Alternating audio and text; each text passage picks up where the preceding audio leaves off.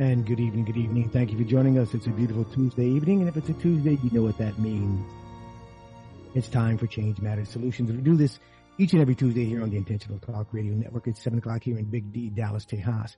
It is 8 o'clock on the East Coast, and it's 5 o'clock on the West Coast. And if you're in the Mountain Time Zone, hey, you do the math. Got another great show lined up for you, so stick and stay and don't go away. And remember, tell a neighbor, tell a friend to join the Change Matters movement. I'm your host, Kenny Hendrix. And I am your host, Colette Williams, and it is time for Change Matters. And thank you for joining us. Stick and stay, don't go away, as Kenny Hendrix says. This is my first day back. I took a slight break. It wasn't much of a break, but I took it anyway. So it's good to get back into the groove right here at ITRN Radio. We always have a great show for you. We always have great guests and great conversation. And this is where we want to educate, enlighten, edify, and make sure that you have all of the information so that your mistakes are few and your great choices are many. So it's time to talk about what's going on in the news. Today, we're going to bring you hot topics. There's a lot to talk about. There's always a lot to talk about. Never a dull day, never a day where it's just boring out there. Doesn't happen. It'd be nice to have some boring days. So North Carolina. Was it North or South? North Carolina's the black woman was named city manager, and the entire police department quit. How did that happen? Well, you know, and here's the thing that black people need to understand. Fine. Don't let the doorknob hit you. And guess what? The black folks in that town need to go down there and put their application in and get into the academy and police the city, something like Kenly. I think it's like Kenly or something. And, you know, go ahead and become a policeman in that area and police your community. This is an opportunity. You know, if they don't like the fact that this black woman is fine. We will do it ourselves. That is an opportunity for the folks in that town to step up and take charge of their own destiny. And if they don't and things go south like they're known to do. And people should use this as an opportunity instead of a woe is me. Yeah. And if they decide that this is an opportunity for them to step up, then good can come out of this. But if they choose to sit back and say, oh, what are we going to do now? Woe is me, no good is going to come out of that. Yeah, because again, you know, and it's like Ferguson, you know, after the Mike Brown situation where they reelected the white mayor running against a black woman. Come on, people. Wake up, people. Yeah, I mean, you know, and that's not a panacea. That is not a panacea. That is not going to fix everything. So no. Don't start saying, well, there's some black folks that don't do that. Well, okay, yeah, but it's a start. It's a start, and you have to start somewhere, you know. But if you complain about the administration that's there, and then you get an opportunity to put, quote, unquote, your people in, then you've got to take that opportunity. And then if you don't, you've got nobody to blame but yourself. Right, because you didn't step up. Yeah. You didn't step up. And no, it is not a panacea. And no, it's not about, well, we can't do this and we can't do that. If we do, what are they going to say? If we do, are we going to? No, you've got to step up and you've got to make the way. You've got to carve the path. The path that you want, it's your responsibility to carve that path.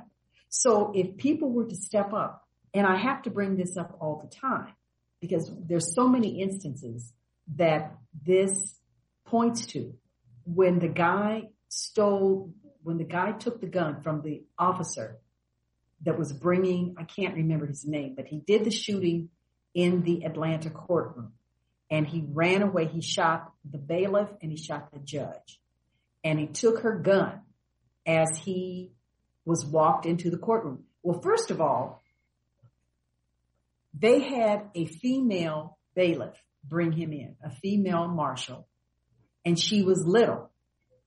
And he was able to wrestle her, take the gun, shot the judge, shot her, and he escaped. He was able to escape. That's her. Well, he was able to escape. He found himself in a what is it called? A trailer park. He was in a trailer park with the white woman. and she read A Purpose Driven Life for 7 days. And after he read A Purpose Driven Life, he turned himself in. Well, during the time that he was on the run, one of the city officials went on national television and said that if the police chief had been a different person instead of a black person, that would not have happened. It happened because the black police chief was able to hire his friends and family who didn't know anything, and this is what you get. And instead of people being outraged about that, I don't think anybody ever talked about it. You know, there was one of these guys that went to one of the rallies of the former guy. No, I'm sorry. No, it wasn't the rally of the former guy. It was something, might have been when Hillary was running. And he talked to some older, non-melanated woman. And she said, well, a woman shouldn't be president. And the guy was like, why not? So she said, women are emotional. They'll they could send us to war, in a heartbeat because they get emotional. And the guy said, well, haven't all wars been started by men? And she stopped and looked at him and went, my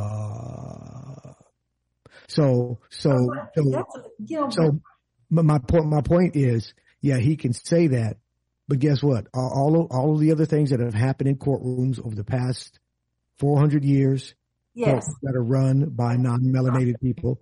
But see, that's that whole thing about when you're in a minority community, particularly in our community, if one person does it, the entire community gets blamed. Right. And that's what cares. Years ago, there was a video on somewhere, YouTube or something, and it was terrible. This black family, it was Christmas, and there was a box that said like Xbox or something on it. And a little boy was about 6 years old, and he was excited, and he opened the box, and it was closed. And, of course, he was heartbroken. And some non-melanated person put on there, see, this is why I hate black people, because they do stuff like this. I'm thinking, well, wait a minute. Darlie Routier killed her kids. Jane Smith killed her kids. And this was right during their times. All those white women were killing all their kids. They were killing their kids, yeah. And she drowned her kids. Yeah. And this is one family of idiots who did this, and this is why you hate black people. Because what? Because the kid got closed? No, because they fooled him, because it was an box that said Xbox on it. He thought he was getting a video game. Yeah, it was terrible that they did that. I mean, it wasn't as bad as killing your kids. Nowhere near. So what if it had Xbox on it? That's a problem? Well, the kid thought he was getting an Xbox, but it was closed instead. He was like 6 years old. He wanted a video game. He thought he was getting a video game. And they fooled him, and he just had. And you buy him a video game. And stuff. That's not the point. The point is the white guy claimed blamed it on all black people. Right, that's dumb. Well, consider the source. Yeah, okay. That I can't even. Yeah. But yeah, I just brought up that article, and. The police chief says she has created an environment. Let me see.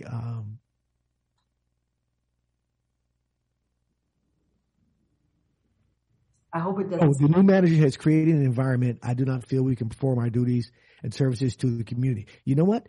She's probably coming down on them for coming down so hard on the black community. Right. So they can't, because a lot of these cops are quitting their jobs. Some of these departments that are doing some, I don't want to use the term reform, but I'll just use it for lack of a better term, because they are making. Because they do need to. And then the cops are quitting. Right.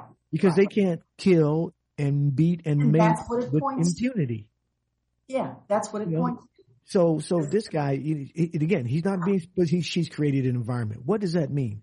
You know what that means? She's supposed to create an environment. It's like when you have all the qualifications to get the job, and they say, you're just not a good fit.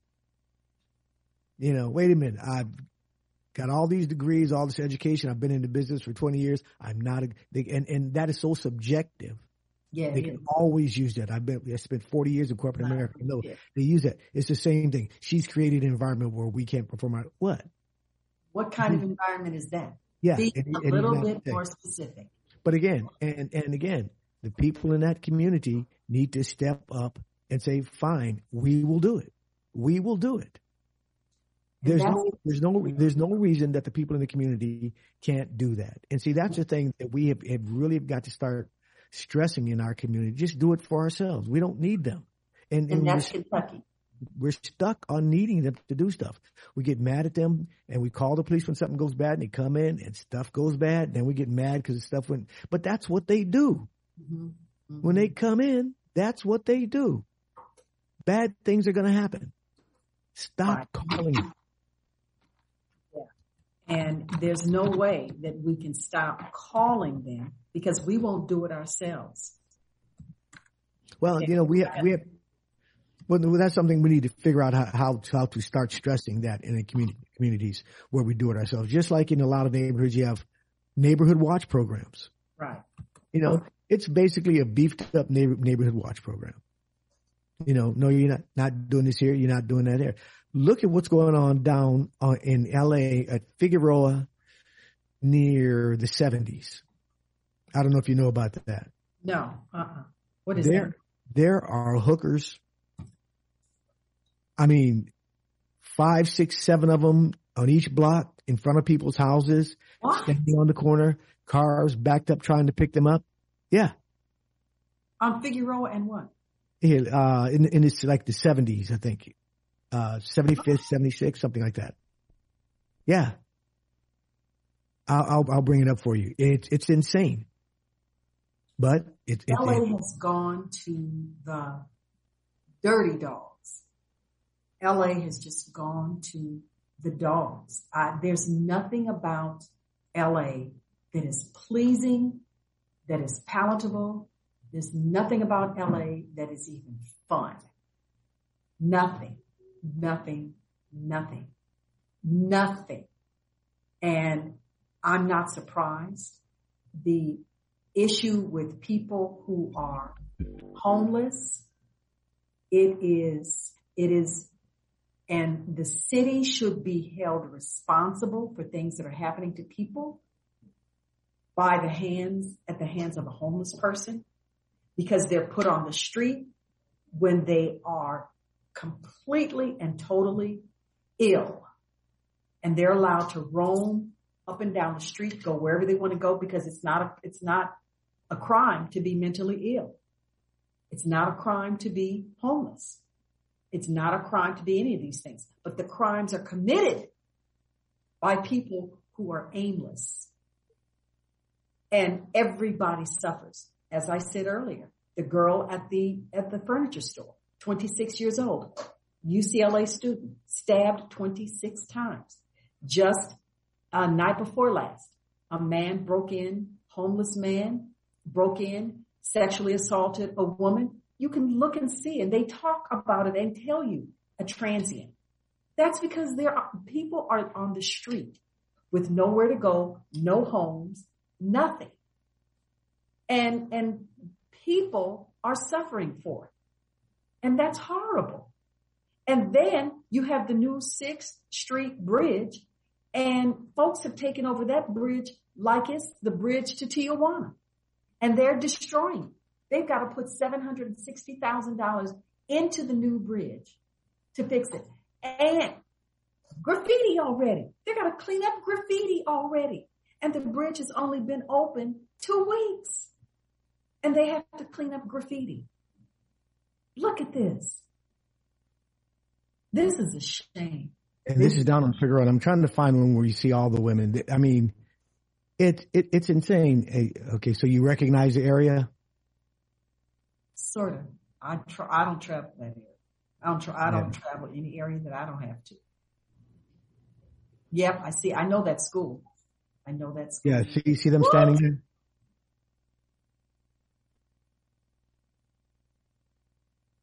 Let me find another. Yeah, it's insane. And they're in front of people's houses.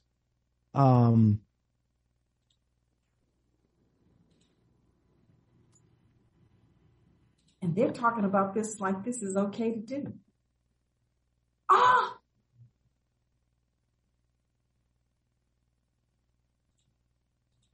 What? So people feel helpless about doing something. That's crazy. Because they know nothing's going to happen. Mm-hmm. They know nothing's going to happen. And they get to do this. You can't stop them. You cannot stop it. Look at this girl here. That's a shame. What girl? It's Darlie. Yeah. I think it's important for us to have compassion for the things that we see on the ground floor of this nation, because these aren't people who woke up as babies on their second birthday and decided that they were going to do this with their lives. These are people that have met desperation, the likes of which we can't even begin to imagine. And they're at their, it's what they need to do to survive. We've never. And they're being exploited too. They're being madly exploited. This is intentional. They are, I'm not going to use the word victims, but they are much like us. They are subjects of their environment, just like we are. And I think it's important that we have compassion for them. And if there's a way for us to do something to help and offer resources so that they're not exposed to these vermin who actually, these predators who prey on them and prey on. Right there. Well, yeah. I was thinking about opening a home for wayward women. So there are resources where these women can actually go and find safe places. These are, and this is in Los Angeles. This is institutions for battered women. There are resources, suicide hotlines. There are resources that they can, that are offered to them for drug rehabilitation, different kinds of things to try to help them combat and or deal with any kind of trauma that they've been experiencing.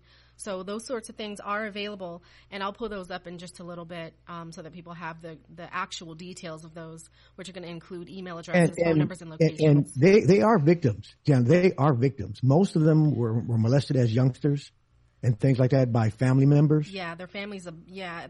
When families abandon you, they keep the secrecy of, you know, little Jessica was touched by her uncle, but nobody wants to talk about it. She's not allowed to talk about it. Her mom's boyfriend or her father, or, you know, that's the kind of thing that traumatizes people before they even reach their 10th birthday, and they have to live with it, and they have no one to turn to, no way to heal from it. And, you know, they enter a world where they can at least exist as they are. But how do you cannot... You can't justify. You cannot justify and give it credibility, credence, validate it. Everybody's got issues. This is not the way to resolve the issues. They don't know. Unfortunately, they don't know any better. They don't know any better. They don't know. This is all they know. They don't know any better. Yeah, but you know, well, hold on, Yolanda. Now, I know you guys have seen movies where there's all these senators and people in high places, and there's a blacklist, and somebody has the list, and all of these guys have these women come to them. Did you guys see the Equalizer with Denzel Washington? Oh, yeah, yeah. Have you seen that girl, Eyes Wide Shut? Say what? Oh, yeah, Open Eyes Shut, exactly. Eyes Wide Shut with Tom Cruise. That's not right. Oh, yeah, I saw that one. Yeah. Right. Not fiction. And this is the 1996 I'm talking about. When I went to the Million Man March, you know, I stayed with Warner Session and Rufus McKinney. Now, I know you remember Rufus McKinney, Yolanda. Well, in D.C., they have an area, a 2-block area, where there's cops at one end of the area and there's cops at the other end. They can do drugs. They can deal drugs. They can shoot up. And they can prostitute, and nothing happens. But they have to stay in that block radius. If they try to take it outside, that's when they get arrested. Really? Yeah.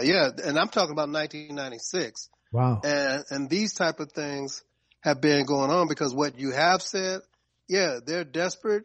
Many of them. If you give them a book and say, "Do me a favor, read this paragraph," you'd be amazed at the illiteracy that exists there.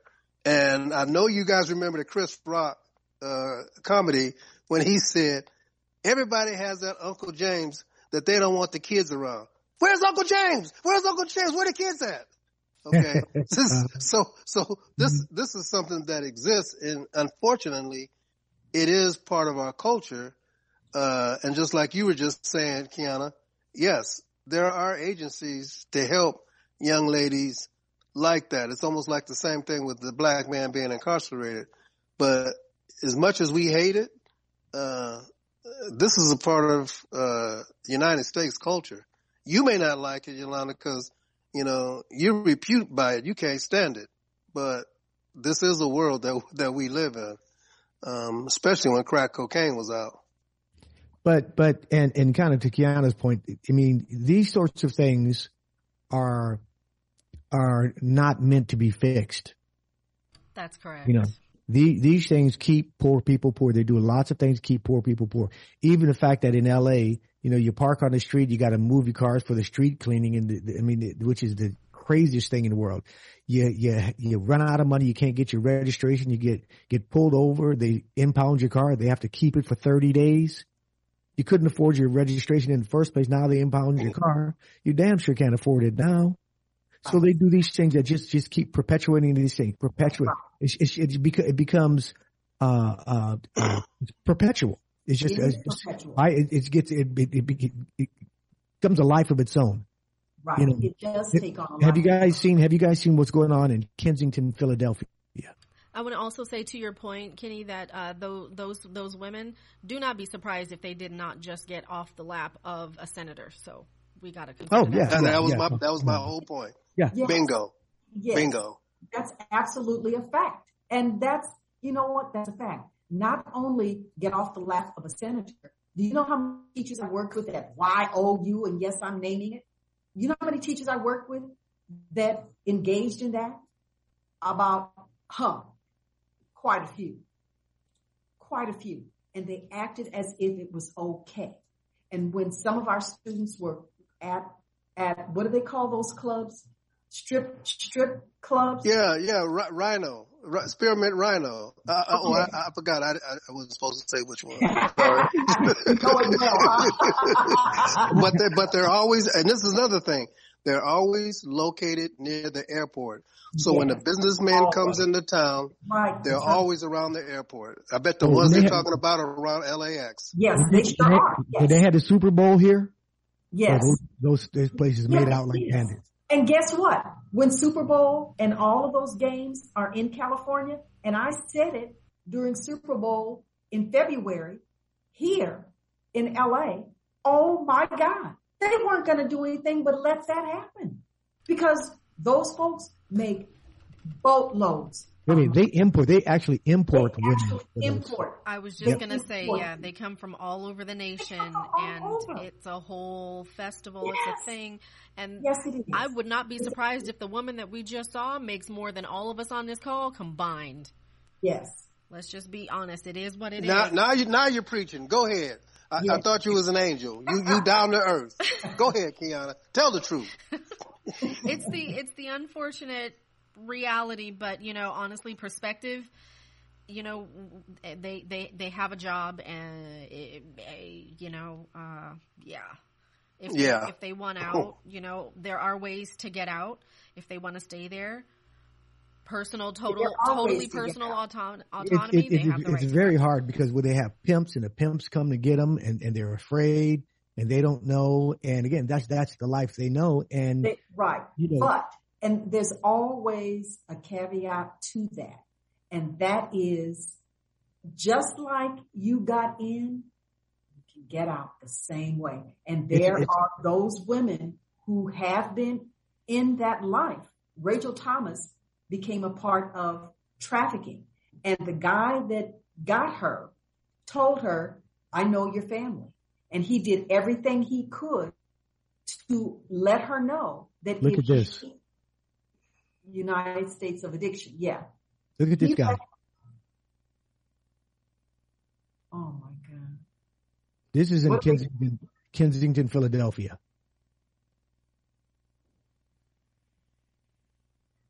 What is he doing? What is he doing? Looks like the guy just OD'd. Now, I'm going to show you something here. I'm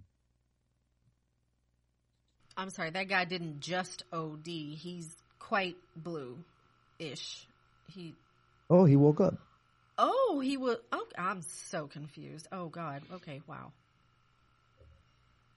Yeah. Okay. I want to find another one. The people, I don't know what drug they're taking, but they can't stand up and they can't fall down. So they're bent over at the waist, just standing there. Flocka has been known to create those sorts of effects. Yeah, Flocka makes you do. There was one guy running through a parking lot and literally jumped head first into the back window of an SUV. What is Flocka? It's a drug, and it didn't knock him out, and he kept running around. Oh my God! And that's called Flocka. Flocka. Yeah. Flocka is a man-made drug. It is not natural. It's totally made in a laboratory, and I'm willing to bet that no one on the street has access to a laboratory, so we can only take it from there as to who's creating this. It is on the street in certain neighborhoods across the nation, and it's planted in particular places where it's known that the population is prone to delving and partaking in this drug. You do have drug sellers, users, and the like. And basically, the effects of Flocka have been described as demonic because the way that it affects people, they look like they are demon possessed, and they do the kinds of things that you only wish they took LSD. Let's just put it that way. You wish it was just LSD. Yeah, this guy ran full speed, dove headfirst into the back of this SUV, broke the window. What? It did not faze him. And also they've been known to run on broken limbs, legs just shattered, and they're running on the broken legs. Their faces are distorted. Their eyes are bugging out of their heads. They're drooling. Like, it literally looks like something out of The Exorcist. No kidding. Look at this street. Look at this is Kensington. That's Kensington? Kensington, Philadelphia. What? People, see that person standing right there? Wait a minute. Let me go back. Look at him right there. Where? Leaning back. No. Oh, I see. Yeah. Look at this person leaning forward right there. Uh-huh. Oh, yeah. As people are on the street, look at all the debris, people just shooting up. I would have sworn this was L.A. No, look. Okay, that guy, he didn't get a shot of him. Look at this guy in this, was it orange right here? Yeah. He just. Yellow. Yeah, yellow. See, he couldn't, they can't stand up. And they can't fall down. So they literally stand there bent over at the waist. They're frozen in animation. It's quite wild. This is Kensington, Philadelphia. Yep.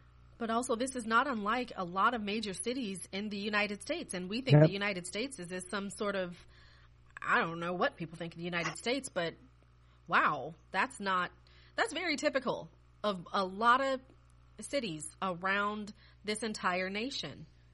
San Francisco is very much like that too. We have needles all over the street. Yeah, have the audacity to call somebody a third world country. That's not right. It is a third world country. Well, it has been voted on that needles can be shared and used, and in LA they're going to enact that law. And they say that they're doing that to help those drug users so that they don't use dirty needles. Needles. Yeah, that happened. Help them? Well, here's the thing. That happened. They're following something that happened, I believe it was in Argentina, several decades ago, where I think it was Argentina, but basically they subdued the extreme drug problem that they had by understanding that drug addiction is a problem caused by the society. People are not born with these sorts of things unless your parents were part of the society on which that befell them. So they understood that to condemn the person is just to continue to condemn them and to cause them more harm. So I'm just going to say Argentina because I think that's who it was. They understood that, look, these people are going to use needles. Why don't we do a kindness and maybe just at least offer them the needles that are clean? So they designated vacant buildings that were not being used anymore. And these were safe spaces for people to use the drugs that they needed to use to survive. And believe it or not, they reduced their drug problem in that country exponentially. And the reason that they did that, because they took the condemnation out of it. That was really it. They stopped condemning the human souls. So they allowed those human souls to do what they needed to do to physically survive while their souls were intact and not being socially condemned. And eventually the soul was able to heal the body, and a lot of these people came out of their drug addiction. So you would be surprised at what would happen if you just stop condemning people, stop ruining a person's soul, really, is really all that it takes. The body heals itself when you allow the soul to heal it. So that's the strategy. But I think one of the differences is there's a societal difference also. And the types of things that people can do in other countries, you know, we are the quote unquote land of the free. People are going to be free to do whatever they want to do. And, you know, it's just like with COVID, you know, China could shut down because, you know, the people have a little bit of respect for the government. Over here, you know, people, you know, want to shoot you because they want you to put on a mask to go into Walmart. So I think there's a societal difference that makes it not impossible, but very much harder out here, because they started that needle program in San Francisco probably 30 years ago. Yeah. But if you look at what's going on now, it's gotten so much worse. It's just, it hasn't helped. And maybe there's a component that's missing, the humanity component that they need to. If you just give it to them, I was just going to say our society has gotten worse at the same time. Argentina's got to have some sort of support system behind it. Right. If you don't, you're just giving them needles. Well, that's just giving them needles. Well, they didn't have the society collapsing around them, sending them right back. So in that sense, yeah, there is that component where our society continues to so look at this. See this person right here? Yeah. See, he can't stand up. He can't fall down. Both of them. Hence, the exit is part of the prompted track drugs. Look at that. And who knows how long that person's been standing there like that? Look at that. And people just walk by. I mean, it's the norm, and that entire area looks like that. And it's all white folks. No. It's everybody. But the majority, what we've seen, looks like all white folks. Yeah, there's a bunch of black folks too. That guy with his pants fanning around his ass, that's a black guy, I'm sure. Oh. Yeah, and they're sitting there in the streets just shooting up. And there was one video I watched. The girl was shooting up. She didn't mind that the guy was filming her. And there's this park right there. It just doesn't make sense. And this is America. Exactly. That's what I wanted to say. This is America. And this is what, look at that. And this is what people hurt other people for. They kill other people for this. This is America. Really? The land of the free and the home of the brave? Are you serious? Really, look at this. And these are young people. A lot of them are young people too. These are young people. And look at the two guys that are bending, three of them bending over. They can't stand up. Mm-hmm. If nothing else, this ought to make us look at what kind of a society do we live in where this many people across the entire nation suffer like this. We really have to ask that particular question and maybe, you know, kind of turn away from, you know, the judgment that goes along with seeing that a lot of people have, and actually ask yourself, what has happened that caused that? Because again, there's no 2-year-old looking at that or just, that's not natural, bottom line. That's not natural. So we have to look at what are the elements that are causing people to lose themselves entirely. That is a very deep conversation. It's like this place is under a spell, which I think it is, but that's me and my knowledge. But when you think about what precipitated all of this, what precipitates drug abuse, what precipitates prostitution, what precipitates the look of a third world country. There are a number of factors in there. There are quite a few factors that go into this.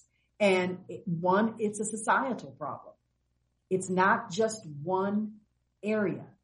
particularly in major cities. In major cities, in major metropolitan cities. That's where this stuff is taking place. Everybody's flocking to a major metropolitan city because it's the place to be.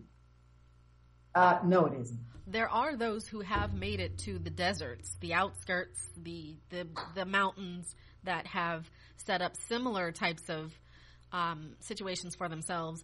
Only they've created, they have trailers and different things that they live in.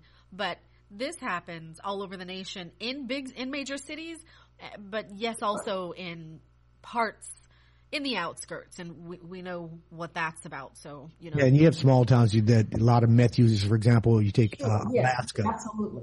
Alaska, you know, people with nothing to do. I was looking for the video I watched earlier. For some reason, it's not in my history. So it's not relegated to just major metropolitan cities. No, but you asked when did this happen? 1971 was a turning point. I got to find the video, and it talks about 1971, where just very, very simply put, I'm oversimplifying it, but rich people, salaries went like this. Just like up. Everybody else leveled off. And so the gap between the haves and the have-nots became bigger and bigger and bigger. And that's what they're trying to take us back to with a lot of things that they're doing. They want those that have. And those that don't. They don't want a middle class anymore. You know, the unions built the middle class in the 50s and the 60s and through the 70s when you had the auto manufacturers in Detroit and all those areas. You had the steel mills in Philadelphia. You had all these things going on. What's the aerospace in California? Lockheed, Rockwell. Had all that going on. Middle class people could raise their families and buy a home and do all that. You can't do that anymore. So you have people that end up becoming the dregs of society because there's nothing else for them to do. And everybody can't go to the Silicon Valley. And the system is not doing anything to correct the situation because you keep an underclass and you keep that, and you got to do everything you can to keep that underclass. Like I was talking about earlier, street sweeping in Hollywood, like where Kellen lives. You know, he spends the night over his girlfriend's house like on Tuesdays because they got street sweeping on his Tuesdays. And then they spend another night at his house because they're street sweeping her street. You know, it's like, are you kidding me? Are you kidding? No, it is there. Street sweeping have to do with anything? They just do it for no reason. No, just to do it. They can't park on that street. Oh, yeah, you can't park on that street. And it is Hollywood, so parking is... Yeah, and parking is horrendous. Yeah. And as bad as it is, but they make you, and if you say, I'll just get up in the morning at, you know, old dark 30 and move my car, you know, hopefully you don't forget and oversleep and your car is towed. And there's more revenue. But also your car will be towed before you even, let's say you wake up on time. The fact that you're parked there is a sign usually that says you cannot park. Oh, yeah, there's signs there. And the tow trucks lay in wait. Yep, they don't just happen to come by and see you. They lay in wait. They lay in wait. Yes, they do. Yeah. And so all these little things that just keep poor people poor. You know, it is keeping that design. It is by design. You know, you think about the problem with people coming here with no papers. You know, using the I word is not politically correct anymore. So people who are here without papers, they could fix that problem. If somebody doesn't have the proper papers, don't hire them. And if somebody hires them, go after the companies that hire the people. You would fix that problem because they couldn't come here if they couldn't get jobs, but they get jobs. So, and they never go after the companies that do that. You know, it could be fixed, but they don't want to fix these things. This is the way the society was built. Well, you know, it's funny that you mentioned that, Kenny, because my line of field was restaurants. Yeah, absolutely. So if you Negroes would have just behaved and not talk back and ask for rights, these Mexicans wouldn't have been able to come over here and get jobs. Because let's be honest, at the end of the day, it's a capitalistic society. Yep. What world or what country can you go to, flock to? Don't speak the language and get a job. Mm-hmm. They have, and I've hired so many of them, and this is where the I-9 came in at because of this issue. So right around 1977, between 1980, they decided to say, don't check their Social Security card. And you're looking at it, and you know this is the most fake Social Security card you've ever seen in your life, right? So then they had Hispanic attorneys saying this is discrimination. So that's where the I-9 came in. And then after the bombing and stuff happened, that's when they have to start checking, defense, what is it when they, Department of Homeland Security? Yes, that's when that came in, after that. So you're right. But those restaurants, as you can see, the restaurant is the largest free enterprise in the United States. There's not more anything than there are restaurants. So do you really think they're going to go after the restaurant person? But if you Negroes would have acted correctly in the late 70s, you know, talking back to the manager and everything like that, talking about you want to raise, this wouldn't have happened. But you're right. It could be corrected, but they don't want to correct it. Right. That's and they have to E-Verify. And the businesses are supposed to use E-Verify. I think to the point about immigration, when you're talking about Mexico, I think there's something that we should really remember. We're literally sitting in Mexico at the moment, all of us right now. What used to be Mexico until it was annexed by what is now called the United States. So quite frankly, they're already at home, whether they are crossing the imaginary border or not.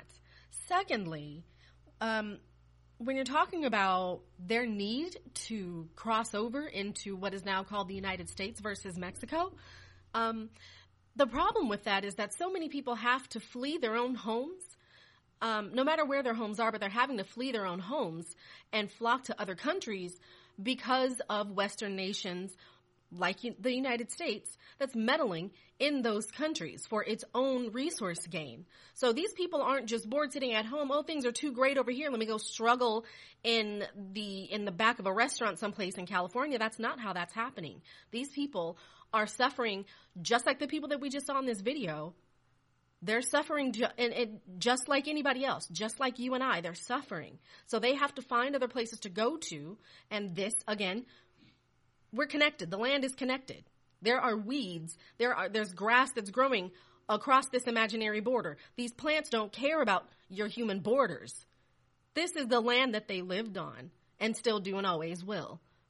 So I think when we're talking about immigration, we really have to look at it from a much larger perspective because they are victims of United States imperialism and meddling, political, socioeconomic meddling and intervention, political intervention and overthrows. It's a multi-pronged problem that the United States is often at the helm of, but keeps quiet here in the States. Everybody else around the world knows this kind of stuff, but the United States does not, largely.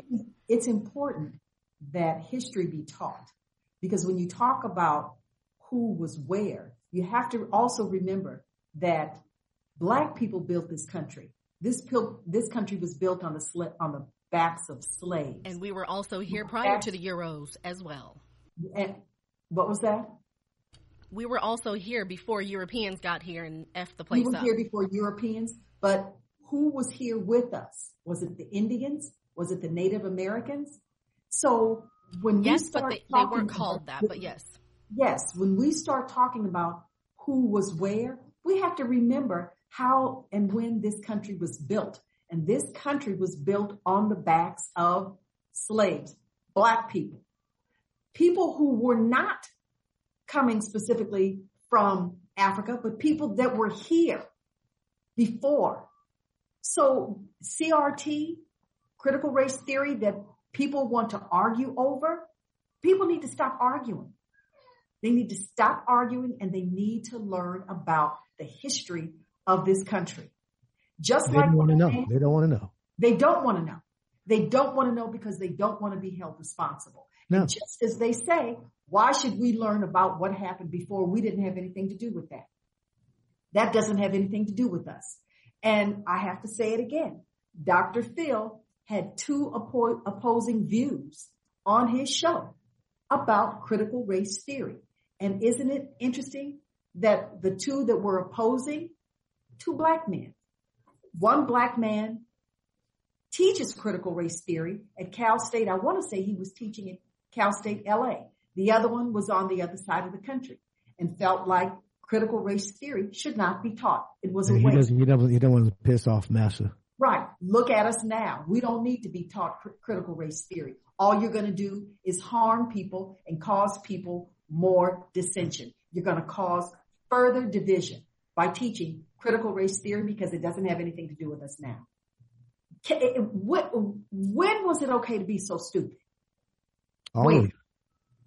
And the level of stupidity, in the country not to change the subject, but there was, I heard, I think I mentioned this on a program before, two unrelated people, I think one was an attorney and I think one was a politician, relative to the whole stop the steal thing, said almost verbatim the same thing.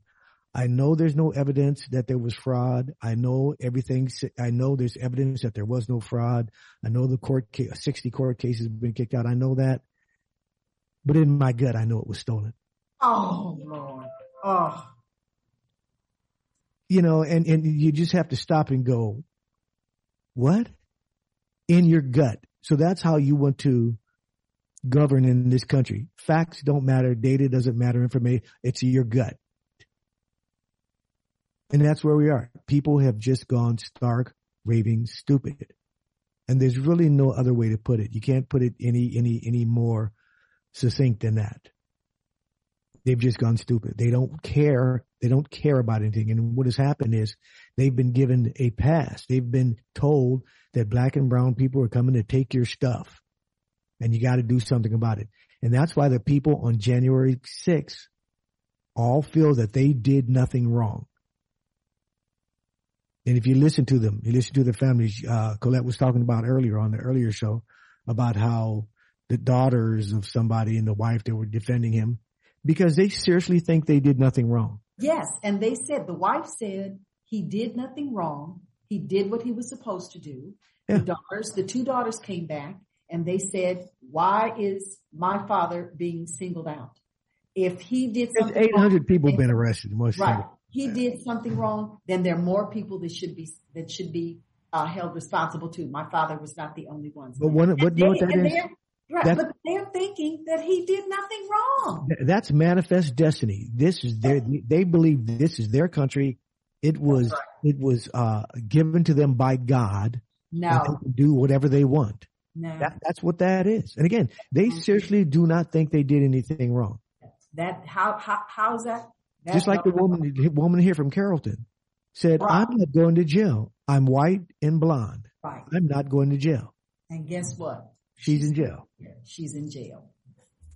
But that is emblematic of the mindset. Yes, it is.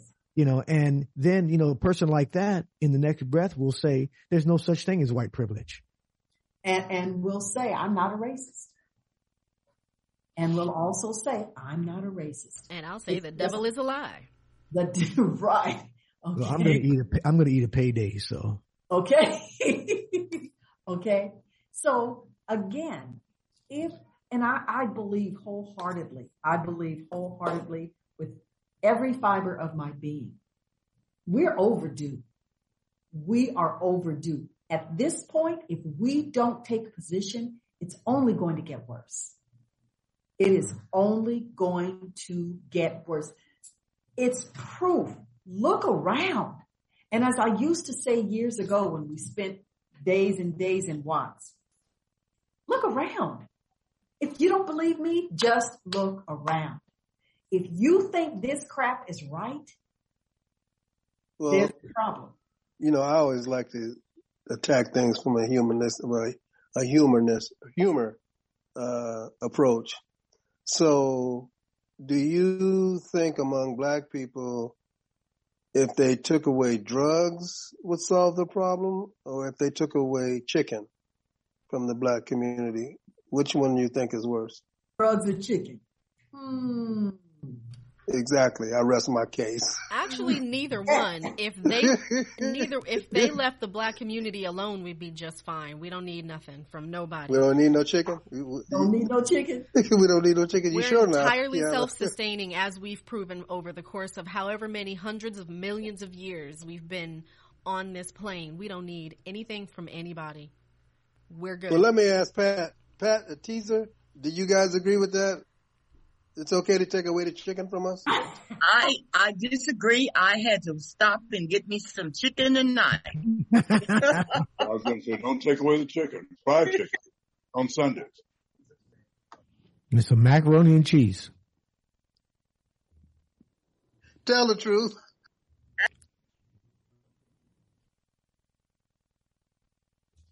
So really quick, I just wanted to share with you guys this site called Don't Call the Police. It's an organization that has put together those resources outside of, I guess you could say, systemic, basically outside of,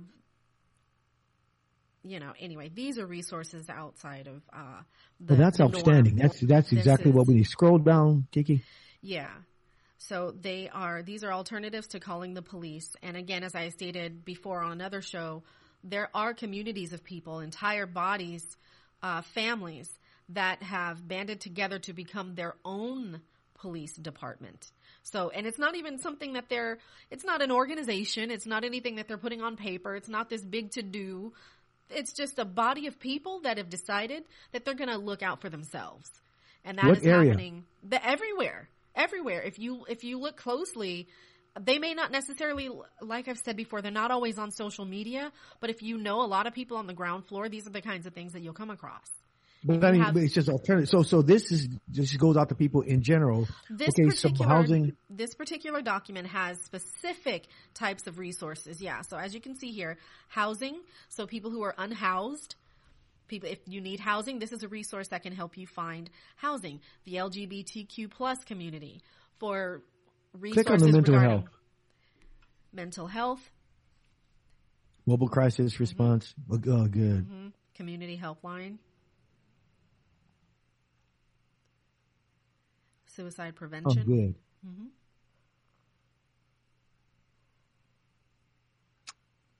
Psychiatric mobile response team. Now, let me ask this question. Are people in the black community going to use this? Yeah. Because that's always a good question.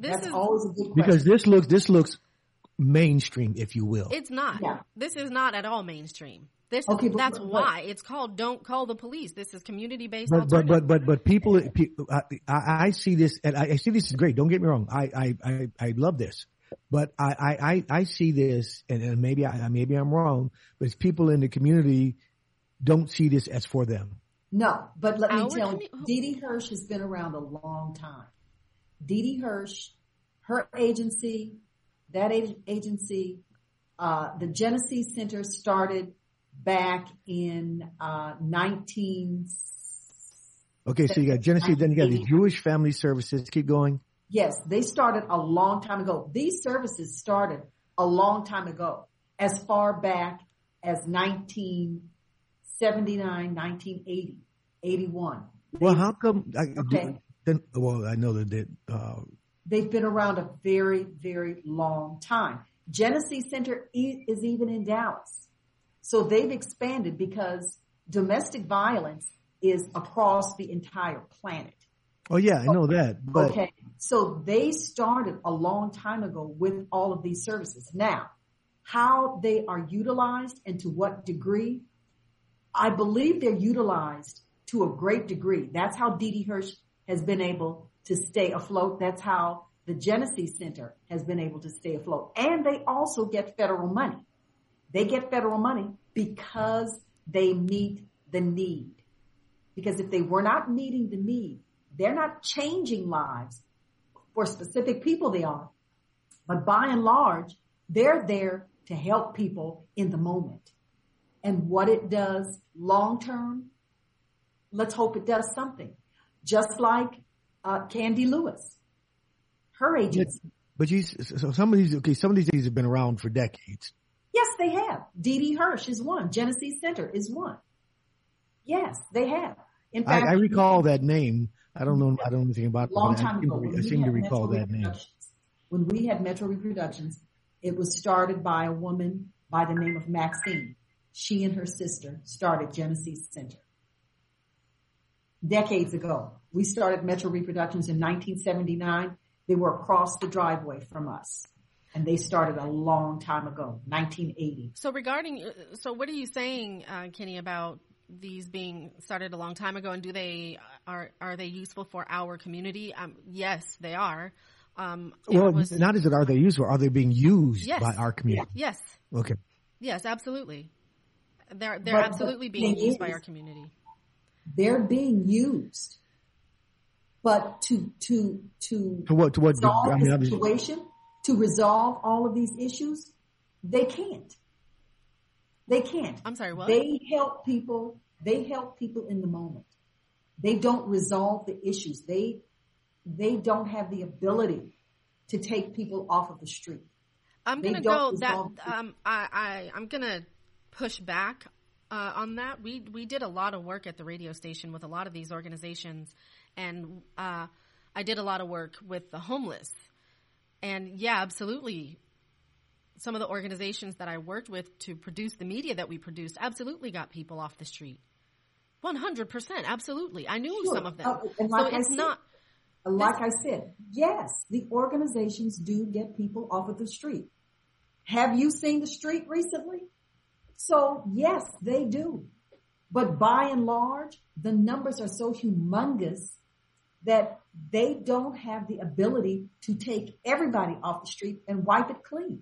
They don't have the ability. So if you're expecting some sort of a quick reaction like that, that doesn't happen in any aspect of life for the unhoused or people with degrees. It takes minimum 4 years to get a bachelor's degree, so nothing happens overnight.